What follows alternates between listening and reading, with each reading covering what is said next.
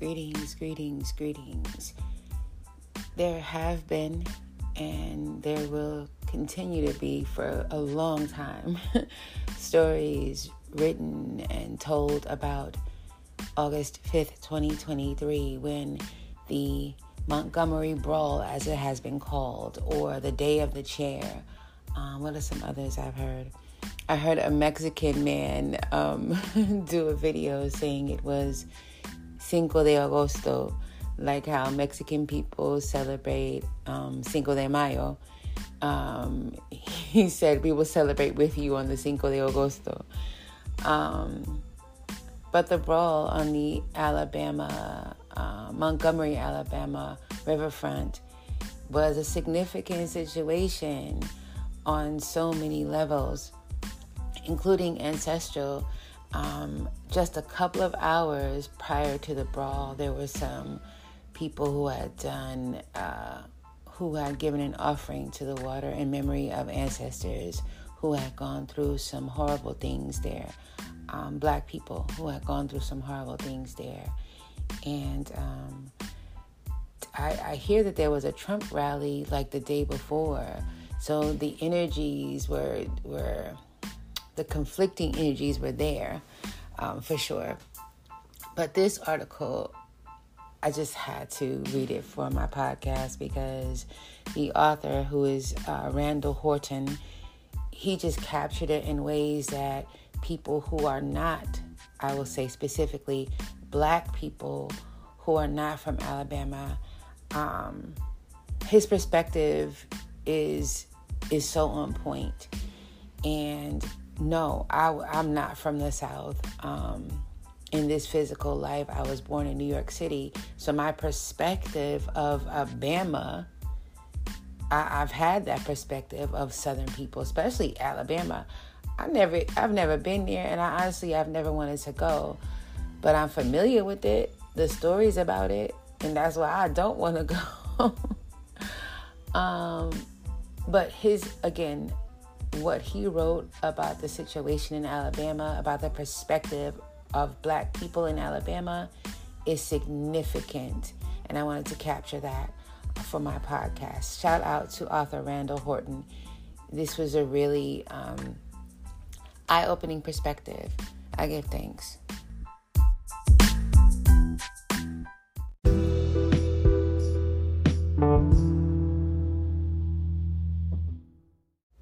Title of this article is Damn Right I Come from Alabama The Symbolic and Historic Importance of the Alabama Sweet Tea Party. So, sweet tea, sweet tea. I didn't get Sweet Tea Party from it, but this is his interpretation of it. And sweet home and sweet tea is really tied to the South, right? There's even a, a song by Lynyrd Skynyrd called Sweet Home Alabama. And Sweet Home for me takes me back to the movie Django and all the people who lived on the Sweet Home plantation and um, Leonardo DiCaprio's uh, character who kept on referring to Sweet Home. Sweet Home, Sweet Home.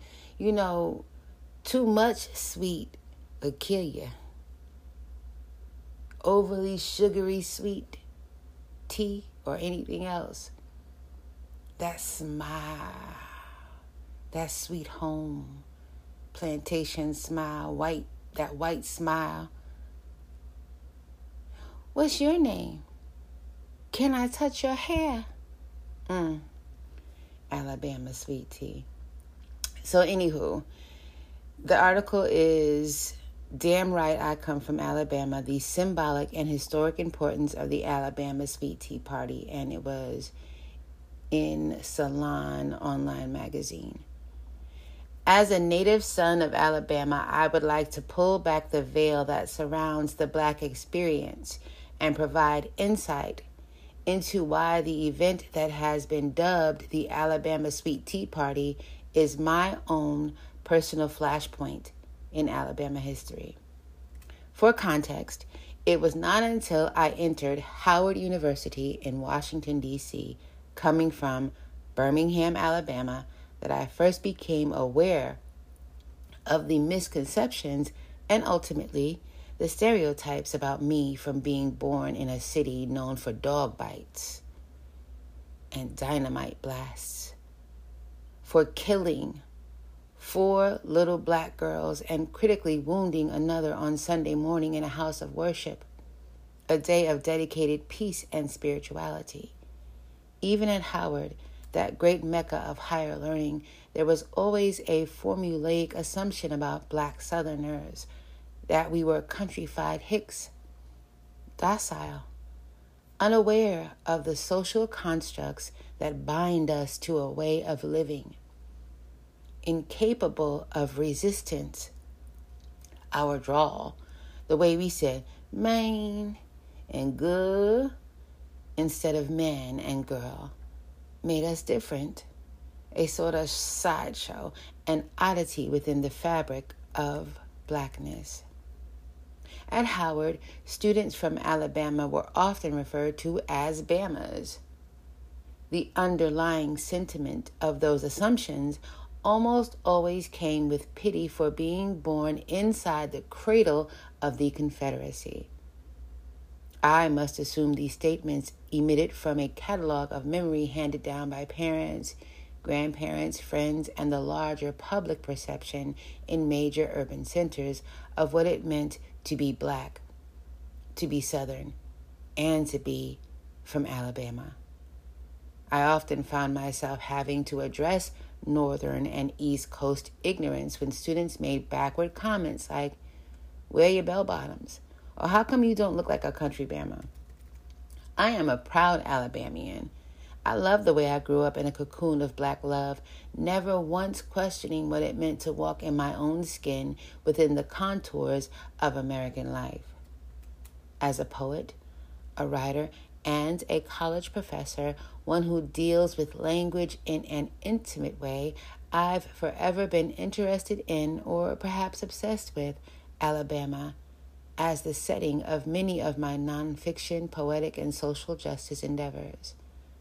My very first book, a collection of poetry called The Definition of Place, was from a historical perspective of black life in Alabama. The strong lineage of family resistance that began in 1902 with a shootout in a covered wagon when my relatives, Wiley and Percy Fennell, were coming home from church in a covered wagon in Guntersville, Alabama, with their wives. They were confronted by a white man named Major King and an unnamed white accomplice riding horseback. After not giving up the women to be molested and raped, a shootout occurred between the covered wagon and the white men. At the same time as lead bullets pierced through thin air, approaching the gun battle from another direction, were my great great great uncles Bud and Dennis Merrill, who had been out all night drinking moonshine at a juke joint. Consequently, my kinfolk let buckshot flow freely from their gun barrels until Major King and his accomplice ceased to breathe and walk upright.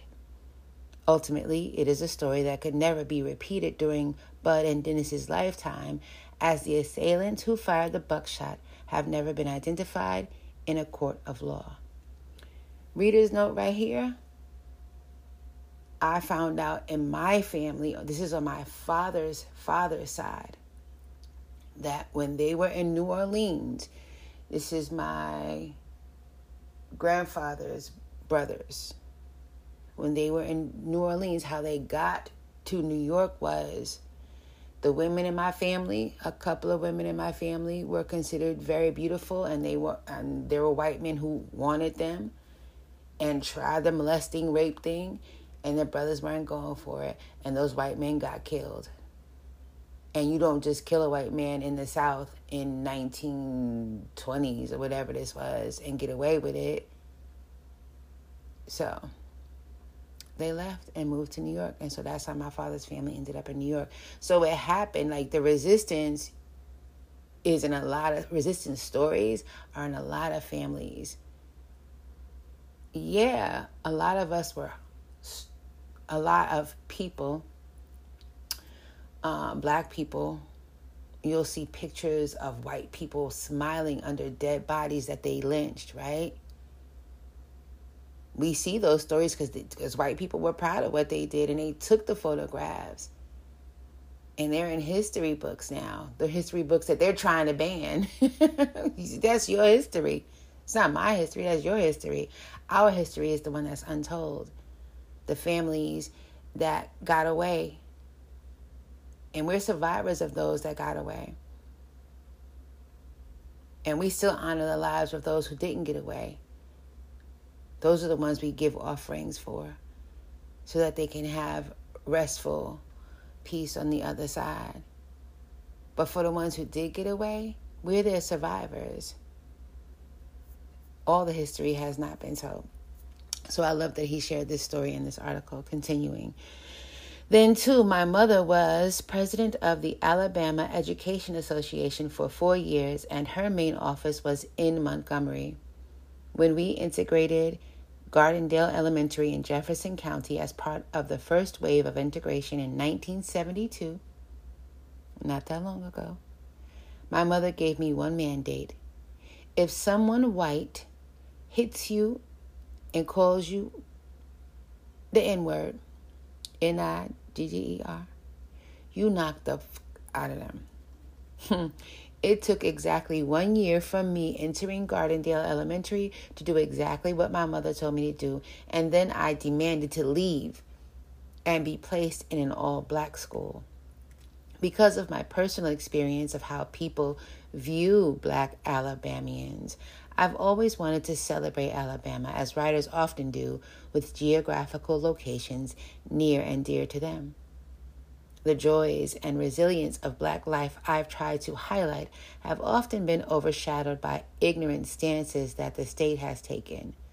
From ultra right wing conservatism that believes Donald J. Trump is godlike, to the national embarrassment that is Senator Tommy Tuberville and I refuse to give either space in this writing. Alabama is always, and I repeat, always the butt of the joke on racism and its systemic oppression of people of color. I need for you to understand there is always a silent dialogue within the black collective. These are the private conversations people outside the culture are not privy to. This dialogue comes from those who live or feel invisible within the fabric of the American flag.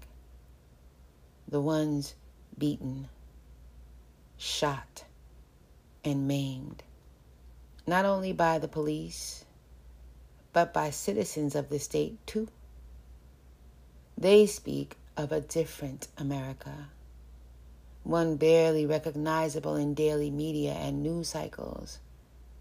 They watch intently as political figures get away with obstruction of justice, sedition, and insurrections against the United States because the government is afraid of the backlash, while their brothers, sisters, friends, and family members are locked up doing prison time for much, much less. They understand the, distribu- the distribution of justice and fairness is unequal. On August 5th, 2023, in Montgomery, Alabama, about 65 miles south of my hometown of Birmingham, the narrative of, of, Alabama, in my opinion, changed through one single event. The scene unfolded in great cinematic fashion at Riverfront Park on a dock as the Harriet II, a 19th century riverboat, that is the centerpiece of Montgomery's entertainment district, was being steered portside to dock in its designated space that features the Riverwalk Amphitheater in the background, except that it could not dock because a pontoon was blocking entry. One of the co captains of the Harriet II, Mr. Damien Pickett, had to take a smaller boat to the dock to sort out the problem so the riverboat could moor. On the dock, After multiple tries to get the owners to move the pontoon, Mr. Pickett took the initiative, as was his job to solve the problem, to move the pontoon that the occupants refused to move. If the Harriet II was to pull in portside, that needed to happen. Apparently, the pontoon party was not happy about having its boat moved and behaved as if this was the worst insult they, that they could have ever gotten in life. Being shown up by a black man in public, empowered by the sum of Alabama history, a preconceived notion about Alabama blackness, and an ignorance of black culture members of this clandestine clan of everything that continues to contribute to the backward representations of Alabama decided to jump Pickett in plain view, presumably to teach him a lesson, to put him in his place. Meanwhile, the occupants of the Harriet II, along with Pickett's fellow crew members, some who have known him all his life, were watching their co captain fight for his life as the Harriet II steadily pulled in. It all unfolded in slow motion in cinematic sequence. There are literally dozens of points of view of this event. The overwhelming number of cell phone videos documenting what happened can be found on various social media platforms in extensive detail. In other words, this ain't 1963, but 2023 and thank whoever you believe for the cell phone. I wish it weren't so, but this was totally about race.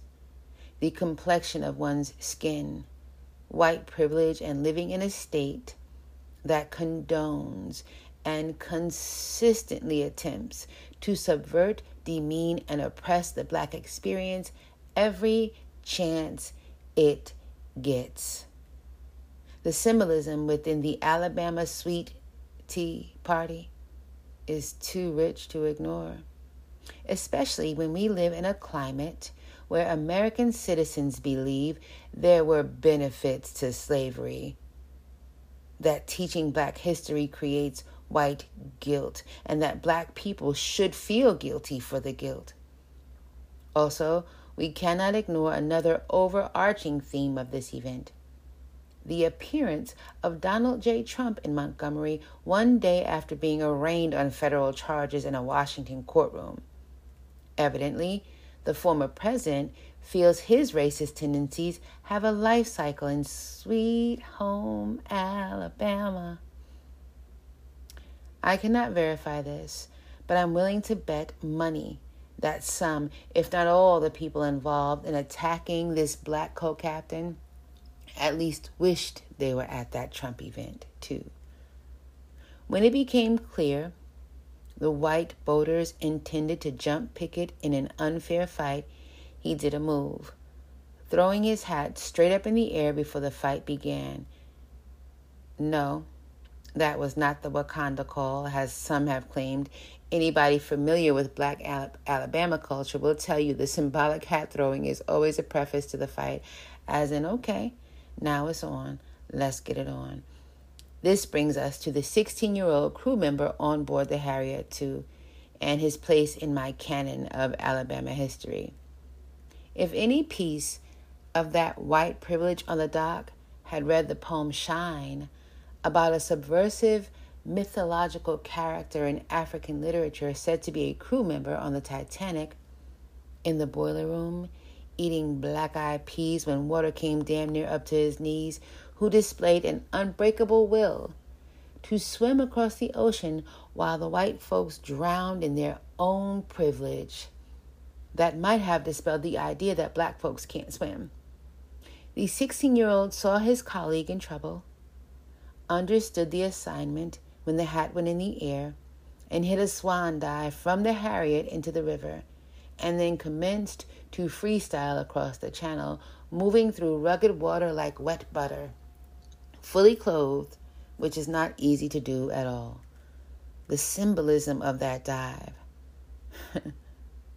those against all odds, pur- purposeful strokes, the determination to reverse the narrative of black people in Alabama while understanding history proved to be a galvanizing force that has captured the imagination and hearts of black people all over this country. A 16 year old black kid did that. Throughout the weeks ahead, you will read several takes on what happened in various media outlets. And at some point, you will read the phrase, I do not condone violence. And for the sake of not sounding cliche, I will not do that. Instead, I will offer that the call and response to protecting Damien Pickett may have ignited a black love that often seems lost while disrupting or perhaps destroying the stereotypical idea of what it means to be a Bama or to be for Alabama. I, for one, am thankful for that. From this day forward, please call me Bama.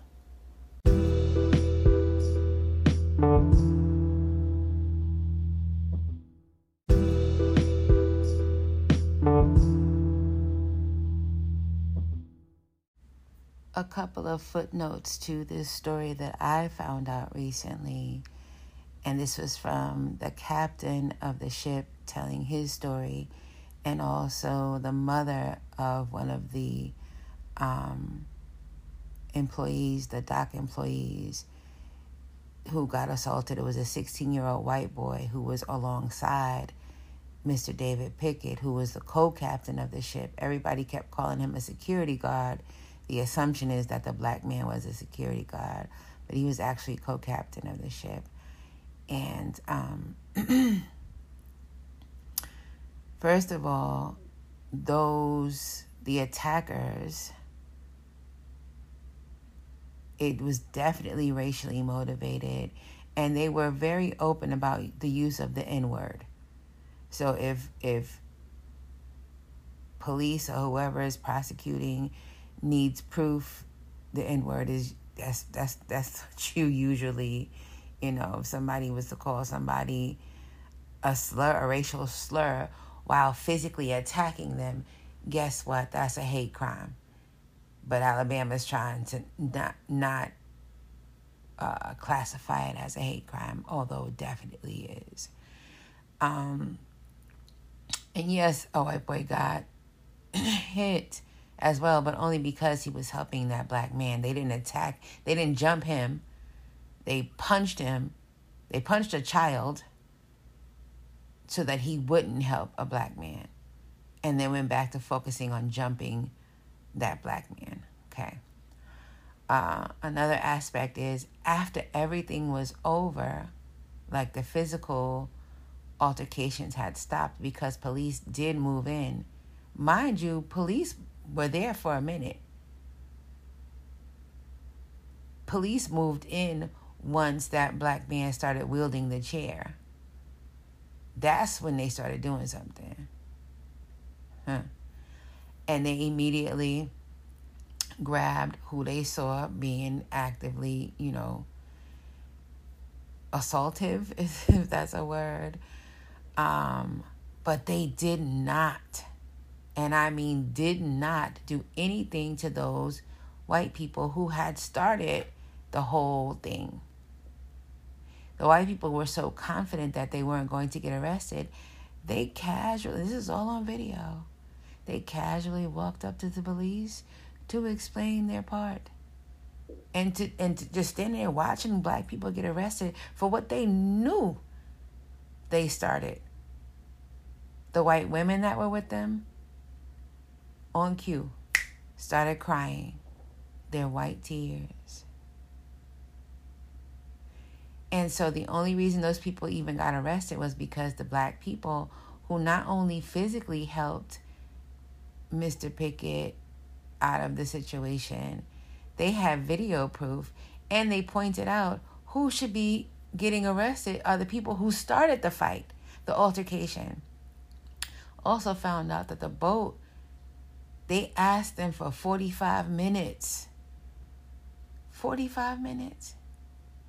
And those white people's response to being asked to move their boat, middle finger, inward, just all kind of just rude and nasty. And and this is from the white captain of the boat, the ship, the boat, whatever. He knew who those people were because that's not the first time that they've had problems with them. Those people have vandalized property before. They've done stuff at that pier. They have not gotten banned.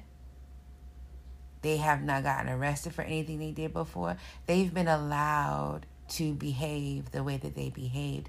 So it's actually not a surprise that they did what they did, jumped on that black man, and when they did it, the police were called for them. The police didn't do anything to them. They literally, if those other black people wouldn't have said anything and had the video, they would have gotten on their boat and gotten away without getting arrested. The police did not initially arrest them for assaulting Mr. Pickett. How many times have we heard this story? When police get to where a white person or white people are doing something wrong, oh, we can have a discussion. Just this, everybody calm down. They assaulted that black man. And they were not going to initially do any arresting. But they damn sure were going to arrest the white, the black people who were fighting back. So those are just a few footnotes. The story is um, very intricate, in, intricate and bound up in Alabama habits, habitual history, habitually racist Alabama history. Ain't nothing sweet about that.